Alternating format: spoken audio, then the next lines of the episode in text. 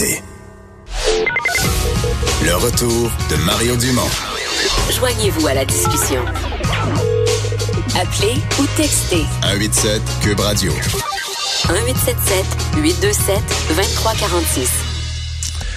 Alors, euh, on fait notre chronique politique avec Emmanuel Latraverse. Bonjour Emmanuel. Bonjour. Alors, qu'est-ce qu'on retient presque 24 heures après du débat en anglais? Qu'est-ce qu'on a appris? Comment ça met la table aussi pour le dernier débat en français, celui de jeudi? Qu'est-ce qu'on retient? J'essaie, je me pose la question depuis ce midi. Pas grand-chose finalement. On retient qu'ils sont beaucoup insultés, que beaucoup d'attaques négatives et que dans un format où euh, on essaie de couvrir tous les sujets sous tous les angles, finalement, euh, c'est pas dans des échanges à deux en une minute quinze là que deux politiciens sont capables d'avoir un débat intelligent. Et moi, c'est ce qui m'a agacé dans ce débat-là de hier, c'est que dès que le débat, dès que la sauce levait entre deux chefs, c'était fini. Le chronomètre. Fini. Alors, on restait souvent sur notre appétit. Puis malheureusement, ben ça fait ressortir euh, euh, le pire côté des campagnes électorales. Euh, c'est les insultes. Vous êtes faux. Vous êtes un imposteur. vous dites tout ce que Andrew Scheer pense tout bas. C'était pas. Mais Emmanuel, en, en, 20 secondes ou en 30 secondes, c'est plus facile de lancer une ligne assassine comme ça, bidding badagne, que d'expliquer comment tu t'y ah, prendrais pour changer une orientation politique. Là. Oh non, je suis absolument euh, d'accord. Là, pour les temps fin de campagne, il n'y a rien qui bouge, alors tout le monde joue le tout pour le tout. Mais je pense que euh, il y a une occasion manquée à essayer de mettre.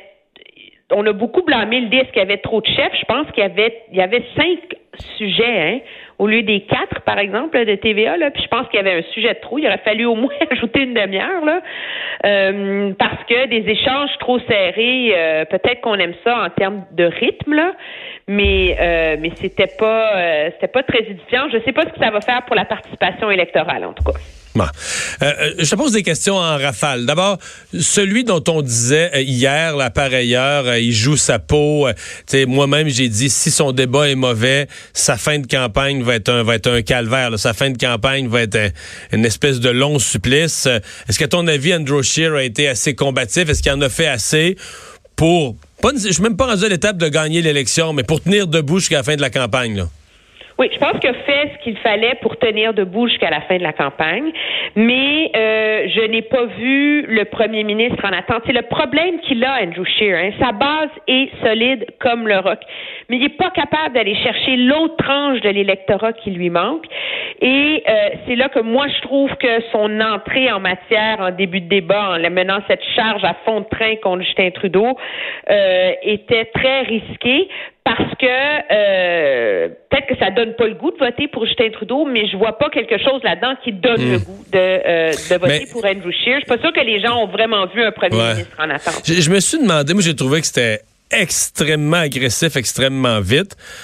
Je, me suis demandé si c'était pas euh, de son entourage, est-ce que c'était préparé, là, c'était pas ah une façon de dire euh, faut, faut effacer des livres, le débat en français, là, euh, où il a été mou, toujours sur la défensive. Donc, on passe d'un extrême à l'autre. On sort à l'offensive. En même temps, lui, ça lui permettait peut-être de, d'avoir l'impression de prendre confiance, de mettre ça sur le nez à Justin Trudeau. Même si c'était trop, même si ça répondait pas du tout à la question, il parlait pas du tout du sujet de la question. ça, c'est un autre côté agaçant du débat. Moi, je pense que c'était calculé, d'autant plus que euh, quand on regarde les, les codes d'écoute des débats passés, en général, il y a une très, très forte écoute dans le premier 20 minutes à peu près, puis après ça, l'écoute descend assez substantiellement. Donc, euh, le but, c'était de marquer des points très, très agressivement en début de soirée. Euh, mais encore là, avec le résultat mitigé que ça a fait. Probablement donner confiance à Andrew Shear, qui est rentré chez eux hier, puis qui s'est dit, OK, c'est bon, là, ouf, j'ai passé au travers, j'ai donné des coups, j'ai réussi mon pari, mais c'est pas un débat, je pense, qui va vraiment fondamentalement avoir permis de faire bouger l'aiguille euh, des intentions de vote. Là. Euh, l'autre qui voulait faire bouger l'aiguille est vite, parce que pour lui, il est minuit moins une, c'est, euh, Jack Mitzing. Est-ce qu'il a réussi? bon, il, semble assez unanime qu'il y a un, un élan de sympathie, là, qui a obtenu une, une, victoire de ce point de vue-là de sympathie. Est-ce que tu penses que l'aiguille va bouger? Puis bouger dans son cas, pour faire basculer des comtés en Colombie-Britannique, un peu en Ontario, à mon avis, il faut que l'aiguille bouge de, pas juste d'un demi-point, de quelques points. Oui, c'est réussir, c'est relatif hein, pour Jack Meeting. Moi, je je suis pas devin, je pense que peut-être ça va permettre de bouger. Ça crée un enthousiasme auprès d'une partie de l'électorat. Je te donne un exemple. Euh, il est fait campagne aujourd'hui euh, à Toronto. Euh, son, son, sa campagne, il faisait une marche là, dans les rues près de l'université Ryerson et il y a eu un genre d'attroupement spontané, des centaines d'élèves venus l'applaudir, etc. Donc, il y a une frange électorale pour qu'il y ait un buzz total pour Jack Meeting. Moi, je dirais ce que j'ai retenu, et c'est le seul pour qui j'ai retenu quelque chose de vraiment précis en termes de performance hier, c'est qu'il y avait un fil conducteur dans son propos. Peu importe le, le débat, dans ses attaques contre M. Trudeau, c'était toujours vraiment, c'était dit sans méchanceté, agressivité ou hargne. Là. Non, il y a un bon il y avait l'idée de beau parleur, petit faiseur. Hmm? Vous parlez réconciliation, vous livrez pas la marchandise, vous parlez, mais c'était dit et il, il, il, a, il a tissé cette trame-là constamment pendant deux heures et il a sauté sur toutes les occasions pour se différencier, marteler son message vert, son message progressiste et donc il a, il a mieux réussi, je crois, à passer son message que les autres chefs qui ont perdu beaucoup de temps à se quereller. Et lui était le seul qui saisissait vraiment des moments où on le voyait pour regarder la caméra, s'adresser aux électeurs directement, plutôt que seulement marquer des points partisans. Donc oui, je pense qu'il a potentiellement réussi. Le gros risque pour le NPD, objectivement, là, c'est qu'une partie de leur succès qui ne dépend plus, à l'heure où on se parle, de la performance de leur chef. Pourquoi? Parce que les libéraux, ils ont un as dans leur poche qu'ils ont à tous les coups dans ce genre de situation-là. Dans la dernière semaine de la campagne, là, si on est dans la même position qu'on est maintenant, là, qu'est-ce qu'ils vont faire en Ontario dans le 950? Ils vont dire un vote pour le NPD, c'est un vote perdu. Là. C'est, vous allez, vous allez un vote pour le NPD, c'est un vote pour un gouvernement conservateur. Donc, ils, Vont, ils vont rallier la base progressiste. Et ça, il n'y a rien que M. Singh peut faire contre ça. M. Layton s'est fait jouer le même coup euh, en, en, 2000, en 2004 très certainement. C'est ce qui a sauvé le mhm. gouvernement minoritaire de Paul Martin. Donc, euh, donc, euh, il va falloir voir comment se déroule euh, la suite de la campagne. Ouais. La loi 21. La loi 21. Est-ce qu'on a mis la table? D'abord, François Legault aujourd'hui n'a pas été tendre envers Justin Trudeau. Tout à l'heure, je parlais avec une candidate de M. Trudeau, Lynn Bessette, là, dans, dans Brome, Missisquoi, qui me dit non, non, personne nous parle de ça. Ça dérange personne au Québec que M. Legault, que M. Trudeau, pardon, puisse euh, menacer de, combattre la loi sur la laïcité. Bon, euh, c'est que moi, je suis pas si sûr de ça. Euh, bon, puis là, il reste un débat en français où on va probablement, euh, si je suis François Blanchette, je vais vouloir faire répéter à Justin Trudeau ce qu'il a dit en anglais, là. Oui, très certainement. Et c'est sûr que la façon dont la question a été posée était assez tendancieuse. Je pense que tout le monde peut s'entendre là-dessus. J'ai même pris la peine d'aller réécouter le débat McLean pour comparer la, manière dont cette question-là avait été posée à l'époque, parce que Paul Wells aussi est un des journalistes anglophones qui est totalement contre la loi 21, qui la juge discriminatoire et donc qui veut voir les chefs se commettre. Et ça avait été beaucoup plus factuel comme manière de poser euh, la question. Moi, je vais t'avouer que sur le coup, puis j'ai peut-être que ma vision de ça est un peu pervertie justement parce que j'habite à Ottawa.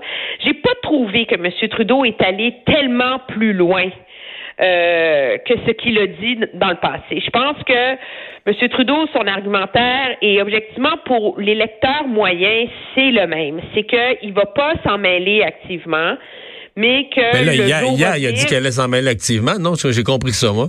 Ben, moi, il, accuse les autres. son devoir de. Ouais.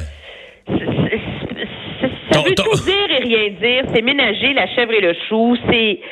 Je veux dire il a accusé Jack Metzing. Quand tu accuses les autres de pas le faire, c'est pas de dire que toi, tu vas le faire? Euh... T'accuses ben, les autres de fermer la porte. Ouais. ouais. Parce que moi, je pense que c'était très habile contre M.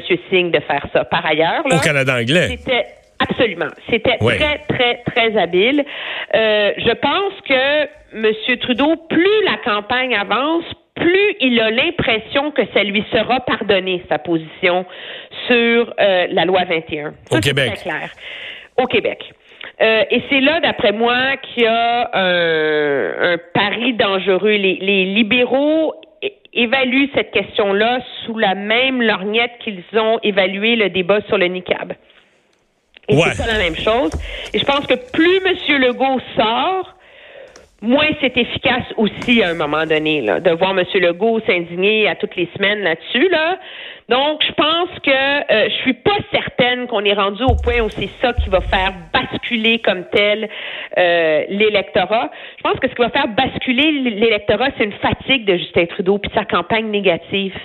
Et c'est et c'est l'ensemble de l'œuvre davantage. Là. Ben, on va voir ça. Euh, Il en reste un débat. Puis après ça, ça, ça va aller vite, là. hein. On calcule, on commence à calculer les jours. Dans moins, dans moins de deux semaines, le vote va être passé. Mais sur la loi 21, oui, mais sur, sur la loi 21, moi, je pense que M. Blanchette a frappé un os par ailleurs hier dans le débat. Lorsqu'il a demandé à M. Scheer en disant Votre lieutenant, M. Reyes, dit qu'il va protéger la loi 21. Qu'est-ce que ça veut dire pour vous protéger la loi 21? Puis M. Scheer s'est fait reposer la question aujourd'hui.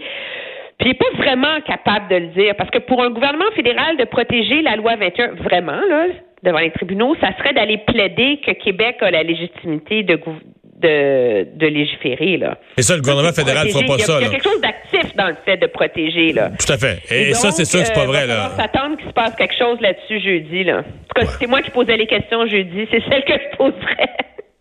Ben, à, à- à suivre. Merci beaucoup, Emmanuel. Très bien, au revoir. Au revoir. On fait une pause. Le retour de Mario Dumont.